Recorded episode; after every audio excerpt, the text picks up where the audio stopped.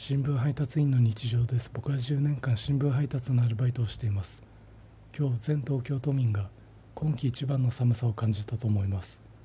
全東京都民がその寒さを感じる数時間前今日の寒さを予言していた方がいます。バイト先に50代男性の先輩がいます。その方は顔がグッチ雄三さんに似ています。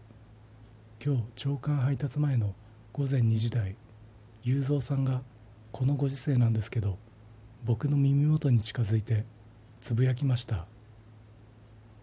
鈴川君。今日寒くなるよ。